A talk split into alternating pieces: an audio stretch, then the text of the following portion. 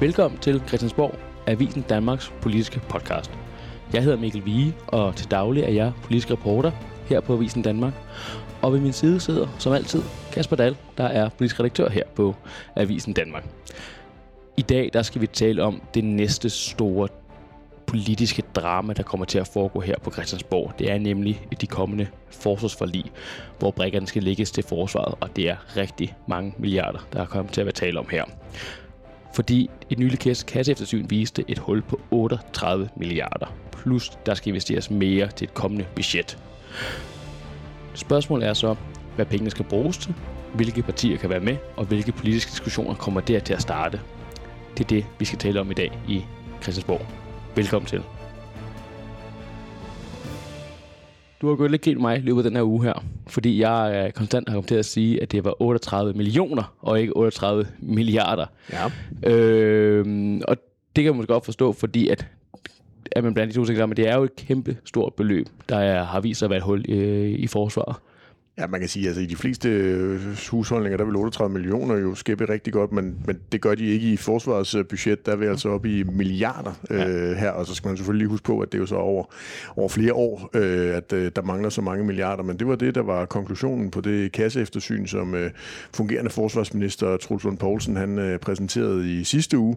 Og øh, det var sådan et længe ventet kasseeftersyn, som de jo har kaldt det i, øh, i regeringen, øh, som blev sat i gang under øh, daværende forsvarsminister Morten Bødskov, øh, fordi man jo ligesom har haft problemer med økonomistyringen i øh, forsvaret. Man har ikke vidst, hvordan milliarderne blev brugt, og man har jo heller ikke vidst, hvilket behov der var for at sørge for, at forsvarets øh, bygninger, forsvarets øh, materiel var øh, af en øh, sådan beskaffenhed, at man rent faktisk kunne bruge det. Der har jo været utrolig mange historier om, at der har været koldt vand i badene til de værnepligtige, at der har været øh, skimmelsvamp på mange bygninger, at det har regnet ned i nogle af forsvarets bygninger, at der simpelthen er et kæmpe, kæmpe efterslæb på øh, meget af den her bygningsmasse, som forsvaret har. De har jo altså bare mm. utrolig mange bygninger øh, rundt om i, i hele landet, der skal vedligeholdes, og så også på, på materiellet, at det simpelthen ikke har været funktionsdygtigt. Men det var også meget tydeligt at mærke og se på Truslund Poulsen, at han var, han var trist over det her. Han var, og han beklagede og sagde, at det her det må aldrig ske igen, at der er så stort et hul i, i, i forsvaret. Og, og jeg aner ikke, om du kan svare på det her, men hvordan kan det gå så galt, at der mangler så mange milliarder? Øh, det lykkedes jo ikke for forsvarsminister, den fungerende forsvarsminister at, øh, at svare på det, fordi han øh, tog jo øh, skylden på sig, men man sagde jo også, at det sådan var et kollektivt skyldspørgsmål, der var, øh, der var her et kollektivt ansvar for det, at det var øh, de skiftende forligskredse og de skiftende forsvarsministre og de skiftende departementchefer, der har været i forsvarsministeriet, som alle sammen kollektivt bærer ansvaret for det. Og det er jo en, en, øh, en konsekvens af, at man dels ikke har haft den nødvendige styring med butikken i øh, forsvaret, men jo også, at der er nogle politikere, som undervejs i løbet af de seneste 10-15 år, jo øh, gennem de forlig, der er blevet indgået, har, øh, har lavet nogle aftaler, hvor man jo dels har forsøgt at få forsvaret til at effektivisere, fordi man på det tidspunkt mente, man skulle bruge milliarderne på noget andet, for eksempel investeringer i andre dele af velfærdssamfundet, øhm, og at forsvaret ikke har løftet de politiske opgaver, de blev givet i forligene, altså de ikke har effektiviseret det, de skulle osv. Og det gør så, når man gør regnebrættet op øh, her i 2023, at øh, der mangler altså nogle milliarder. Det hul, det skal lukkes, før det er, mm. at man kan gå i gang med at øh, investere i noget nyt gear, i nogle nye bygninger, i nogle nye initiativer i, øh, i forsvaret. Og det er jo en af de mest deprimerende dage for politikere. Selvfølgelig er det deprimerende for os som skattebidragere, at vi øh, kan se, at pengene de ikke bliver brugt øh, ordentligt, eller er blevet brugt, ikke er blevet brugt ordentligt, og der stadigvæk mangler nogle penge for, at man bare har noget, der, der er, øh, er i stand til at, at kunne fungere. Men for politikere, der vil man jo gerne ud og lave noget nyt. Mm. Man vil jo gerne ud og vise, at man træffer nogle politiske beslutninger, og ikke bare øh, lapper på fortidens synder. Altså det, det, det er jo simpelthen så enerverende for, øh, for politikere at skulle kunne komme ud på en kaserne og stå og sige, nu er der ikke længere skimmelsvamp. Altså det er de færreste, der, der trods alt har lyst til det, fordi det giver ikke ret meget øh, popularitet og ret mange stemmer i sidste ende. Nej, nu nævner du også, at en ting er jo faciliteterne og øh, de bygninger, der er, og de senge og de toiletter og alting. Noget andet er jo også, at der er mangel på personale. Hvad ja. er det for en kan, kan politikerne løse det, og hvad, og hvad er det for en debat, der kommer til at være, øh, være på det punkt?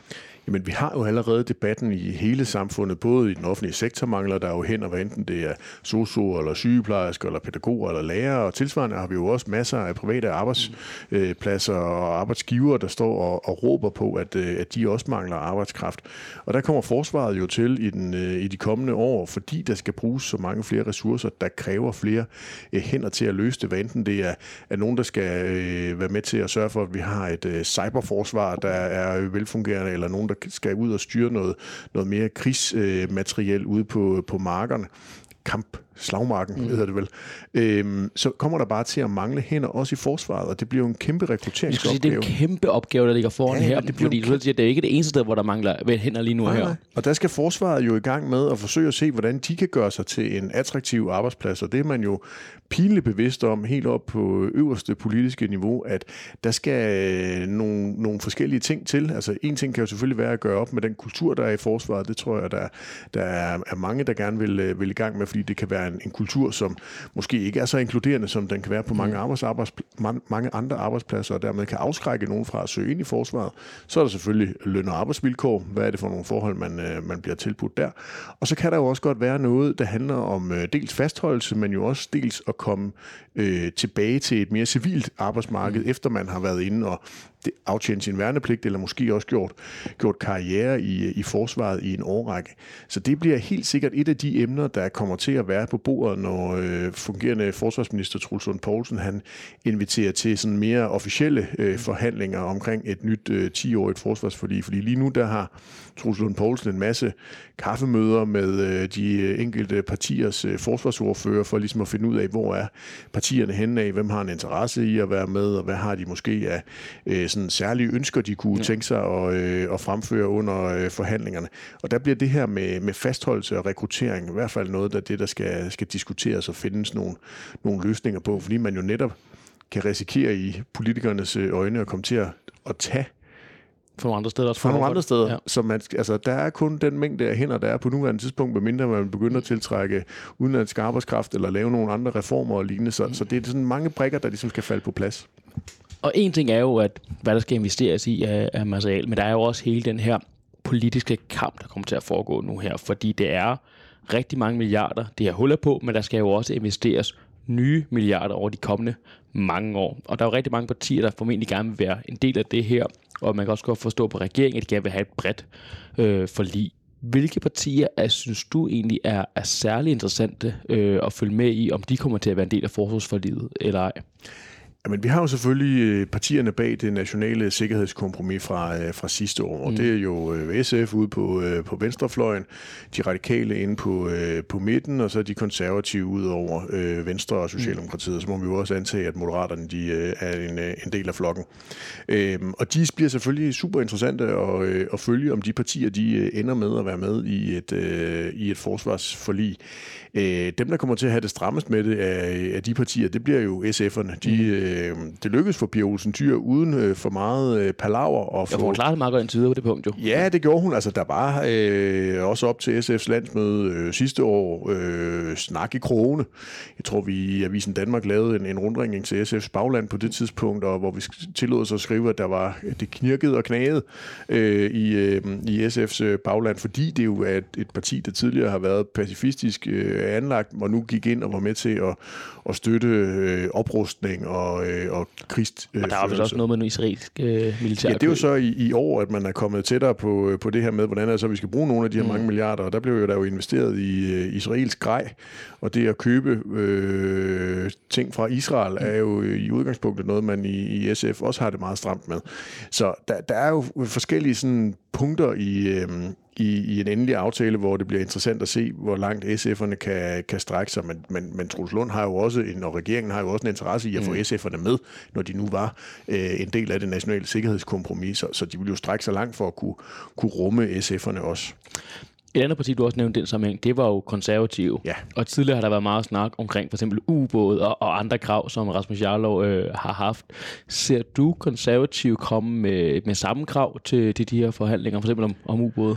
Ja, det bliver i hvert fald også interessant at følge, fordi de konservative i forbindelse med finanslovsforhandlingerne eksempelvis har anlagt en, en, en noget hårdere konfrontatorisk øh, oppositionslinje, end det vi egentlig havde set tidligere, og måske også havde regnet med for det konservative Folkeparti. Og lige nu er der jo øh, ikke noget, der i, i sol og måne tyder på, at, at øh, Rasmus Jarlov, forsvarsordfører, og de konservative kan få opfyldt et ønske om for eksempel øh, yderligere investeringer, eller investeringer i at, at opbygge en, en flåde af, af ubåde mm. i, i Danmark. Det tror jeg simpelthen ikke, at midlerne de, de rækker til, når de 38 millioner, de er taget til bare at... Du sagde jo til millioner. Ja, du har smittet mig. 38 milliarder, ja. det er godt, du har lyttet efter. 38 milliarder er blevet brugt til bare at fylde kassen op. Ja. Øh, så, øh, så de konservative skal jo øh, finde ud af med sig selv, om, øh, om de vil være med, selvom de måske ikke kan få hele deres ønskeseddel øh, opfyldt. To Men jeg har stadigvæk svært ved at se et forsvarsforlig, der rækker så langt mange år ud i fremtiden, ikke øh, også indeholde det konservative. Ej, det er også hjerteblod for dem, vel? Det er i den grad hjerteblod, men de skal jo have et eller andet. Ja.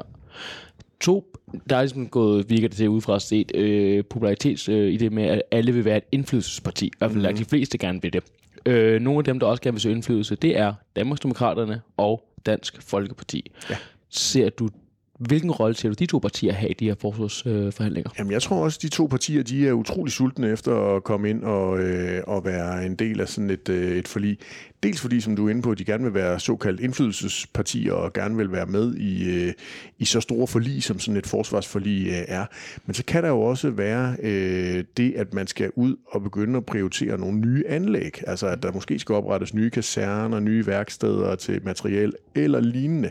Og der vil Dansk Folkeparti og, og Danmarksdemokraterne jo meget gerne være med til at kunne, kunne, øh, kunne være en del af forligskredsen, for, forligskredsen, så de kan være med til at bestemme placeringen af nogle af de her steder, så de kan sørge for, at øh, det er noget, der havner i øh, uden for København, mm. uden for hovedstadsområdet, noget, der kommer hele Danmark til gavn osv.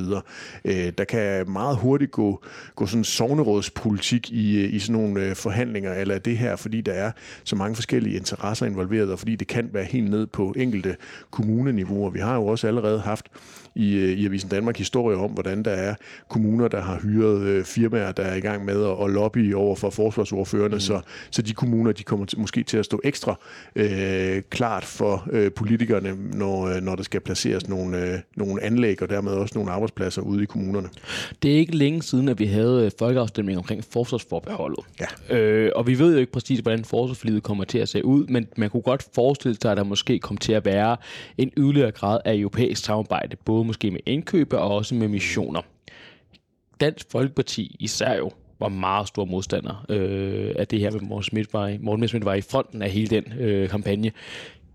Kan han godt være en del af det her, hvis det element også indgår i forsvarsforledet? Danmarksdemokraterne var faktisk også forstået på den måde, at det var jo en af de første politiske meldinger, der kom fra øh, selvstændige politiske meldinger, der kom fra Inger Støjberg, mm. dengang, hvor hun ikke havde dannet Danmarksdemokraterne officielt, men hvor øh, vi alle sammen godt var klar over, at hun nok var i gang med at genskabe en eller anden form for politiske platform. Der var det her nej til øh, folkeafstemningen om øh, afskaffelsen af forsvarsforbeholdet jo hendes første politiske udmelding. Så, så det er også kernestof for, øh, for Danmarksdemokraterne, øh, lige så vel som det er for øh, for Dansk Folkeparti. Og det er jo en af de knaster, der er. Det er jo en af de øhm, sådan, kameler, der skal sluges på en eller anden måde. Hvis Danmarks Demokrater og Dansk Folkeparti vil være med i det endelige forsvarsforlig, så skal de jo nok øh, forpligte sig til ikke at, øh, at spænde ben mm. i sådan en forligskreds, når der kommer øh, ting, der vedrører øh, EU og, øh, ja, bliver det ikke svært for dem, deltagelse i de ting. Jo, det, det tror jeg nu nødvendigvis ikke. Der tror jeg ligesom, at, at når man øh, gør regnebrættet op, så tror jeg, det alligevel vejer tungere for dem. Forsvarsforbeholdet er afskaffet. Danmark er stemplet ind i øh, det europæiske forsvarssamarbejde.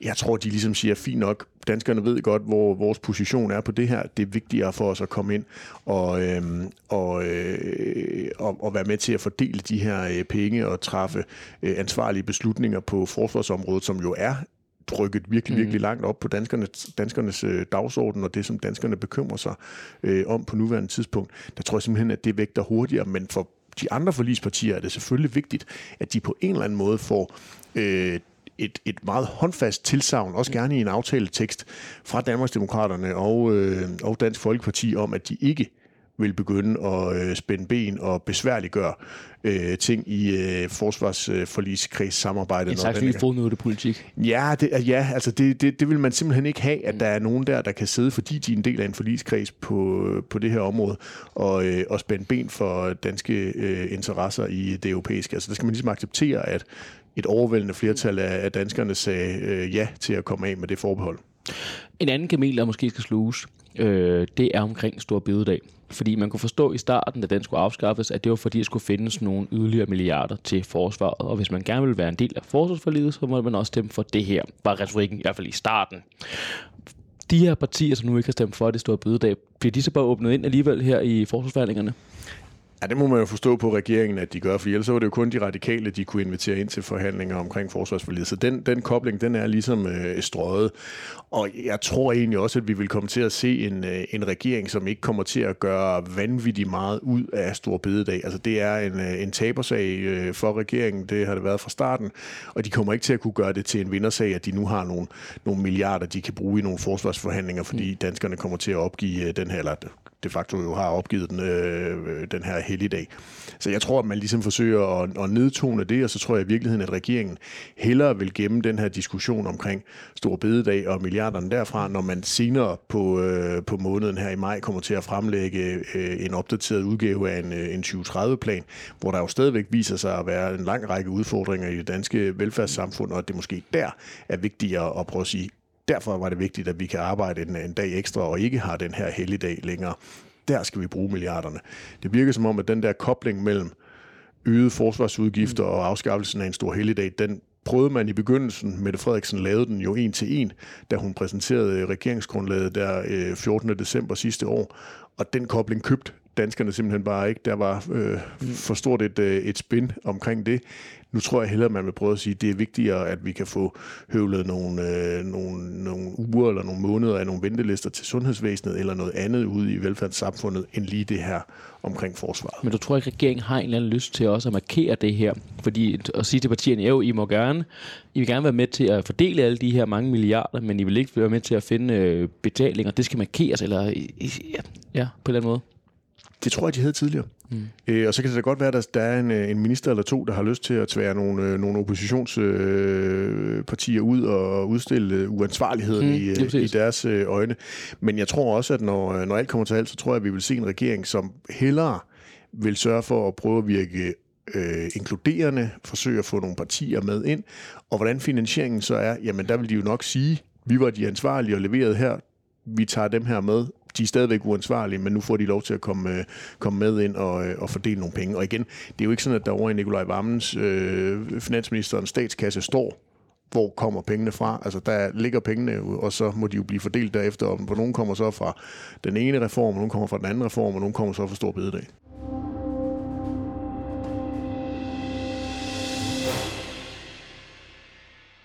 Vi bliver lidt øh, ved, ved samme tema, men da det kom frem, det her kasseeftersyn på 38 milliarder, så vækkede det også øh, Jakob Ellemann øh, lidt til live igen. Fordi han har simpelthen været ude og, og, og skrive til, til Susan Poulsen, som jeg forstår det. Altså, tror du, at Jakob Ellemann kan få en, en eller anden plads i de her forsvarsforhandlinger? Ja, det man jo må forstå, det er jo, at, øh, at Truls Lund Poulsen har været i dialog med Ellemann, om det så er på skrift, eller om han har, har ringet til ham, det ved vi ikke. Mm. Øh, men, men, Ellemann har jo i hvert fald givet et form for livstegn øh, fra sig til, øh, til Venstres fungerende formand, Truls Lund Poulsen, og også fungerende forsvarsminister omkring de her mange milliarder, mm. der, øh, der mangler i, i forsvaret, og det ved Ellemann jo godt, at det er en kæmpe udfordring, fordi det nåede han jo også lige at, at blive sat ind i, da han var, var forsvarsminister. Jeg synes, det er så fremskrevet nu. Øh, Ellemann er, er, mere end, øh, er sygemeldt på mere end øh, en tredje måned. Øhm, forhandlingerne går i gang. Truls Lund Poulsen har arbejdet sig så langt ned i, i selve materien, både omkring økonomien, men jo også i, hvad det er, forsvaret står og, og mangler og kender regeringens position. Så hvis miraklet skulle ske, at Ellemann kommer tilbage inden øh, sommerferien, så, øh, så, øh, så har jeg svært ved at se, at han kommer til at spille nogen større rolle, end at han kommer til at sidde øh, for bordenden af de mm. forhandlinger som forsvarsminister, men lige ved siden af ham, og måske også som værende ordførende for regeringen i de forhandlinger, der vil Truls Lund Poulsen sidde. Men hvorfor tror du, at at Venstre og Truls Lund Poulsen har behov for at sige, at Jacob Ellemann endnu en gang har, har ragt ud til ham, og, og der er øh, livstegn for ham? Det tror jeg er for at, øh, at sikre, at øh, der stadigvæk er sådan en, en, en positiv forventning, håb, kald det hvad du vil, øh, om at Ellemann øh, vender tilbage. Det er altså mere end tre måneder siden, at han havde en, øh, en arbejdsdag på Slottsholmen. Det er ganske, ganske lang tid. Der er sket virkelig, virkelig meget i, øh, i dansk politik. Og så kan man sige, måske giver det måske giver det bare ikke øh, god mening at komme ind midt i sådan et øh, forhandlingsforløb, som jo er uofficielt startet op. På et tidspunkt så starter de officielt op, og så bliver der lavet sådan et turbo-forhandlingsforløb, så, så Truls Lund Poulsen han kan være sikker på, at han har et, øh, et øh, forsvarsforlig, en rammeaftale, øh, inden han, øh, han går på sommerferie, og inden han skal til et, et afsluttende møde i, øh, i NATO i, øh, i Vilnius mm. i, i midten af, af juli, så vidt jeg husker. Og der, der kommer det bare ikke til at give mening, at, øh, at Ellemann han, øh, han øh, kommer til at være en del af det, men jeg tror, det er vigtigt for Venstre, og jeg tror, det er vigtigt for øh, den historie, som Venstre er rejsende i, at Ellemann kommer tilbage. Han skal nok komme tilbage på et tidspunkt. Han kommer tilbage for fuld plus. Mm. Øh, at man der har nogle, øh, nogle livstegn øh, undervejs, og her der giver det jo god mening i forbindelse med et, et møde, jeg tror det var det sidste afsluttende møde på den her turné, som uh, Truls Lund Poulsen og Stephanie Lose var, uh, var på. Det var et utroligt velbesøgt uh, møde i Bording, hvor der vist var mere end 600 uh, deltagere, at man der ligesom lige siger, hvad er egentlig lige status på, uh, på formandssituationen, og der har de jo så tidligere, har Stephanie Lose været ude og sige, at det går meget, meget bedre med, med Ellemann, og nu giver uh, Truls Lund så også endnu en, uh, en status, og at han har, har hørt fra ham i forbindelse med, med det her, og at Ellemann jo så på den måde også er stemplet ind i nyhedsstrømmen, altså at han følger med i, øh, hvad der sker. Klar, men nu, du talte også op før, at efterhånden er der gået lang tid siden mm-hmm. den her mhm. sygemelding kom. Forhandlingerne er startet øh, i det små nu her, og mm-hmm. vi mhm. kommer måske til at skulle færdiggøre dem her i, i midt juli, lad os sige der. Mm-hmm. Og Ellemann kan måske først få en, en, en aktiv rolle derefter. Er, er det ikke for lang en periode? Kan han være væk i så lang tid? Kan man virkelig vente til, til midten af juli? Altså, øh, det kan man jo sagtens gøre. Altså, øh, problemet og udfordringen bliver jo bare, for hver dag, der går, jo sværere bliver det jo at øh, komme tilbage.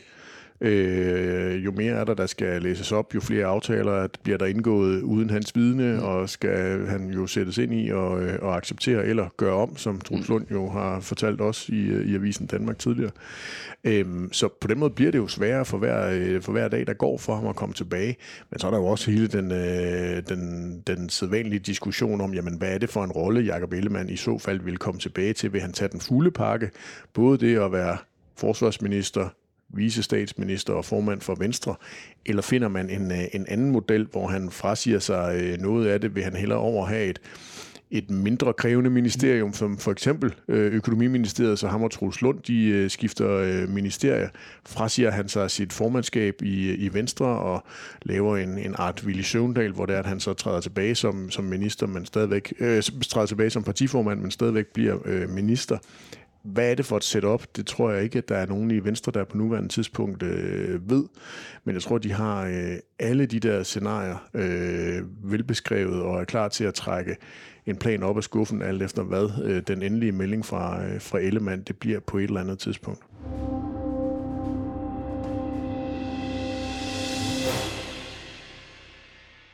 Kasper, hvis vi skal se lidt fremad, øh, og hvad man i den tomme, kommende tid kan glæde sig til her på avisendanmark.dk, øh, hvad ser du så mest frem til at skulle, skulle læse om de næste kommende dage? Jamen, der ved jeg jo, at du har et uh, rendezvous med vores uh, justitsminister, og, uh, og at vi her uh, fredag i avisen og, og torsdag uh, online kommer til at have et interview med Peter Hummelgaard i forhold til den her grænsekontrol, der jo nu bliver lempet eller styrket, eller hvad Kommer på, man spørger. Det, præcis, det går i, sågar i regeringen. Ja. Øhm, der sker i hvert fald noget ved grænsen, både den, vi har til Sverige, og den, vi har til Tyskland. Og øh, det tror jeg bliver en af de begivenheder, der kommer til at fylde øh, ganske meget i, øh, i medielandskabet i den kommende tid, fordi det dels har stor betydning for dem, der bor i, i grænseområderne, men jo også politisk er en, øh, en varm kartoffel. Altså skal vi fortsætte med at have den her grænsekontrol, som vi jo efterhånden har haft i, i rigtig mange år, øh, eller skal vi helt opgive den? Og det er jo kontroversielt i en uh, situation, uh, hvor vi har uh, migrantstrømme. Du har skrevet om det, at vi ikke har haft så mange migranter, som, som vi har på nuværende tidspunkt i de seneste år.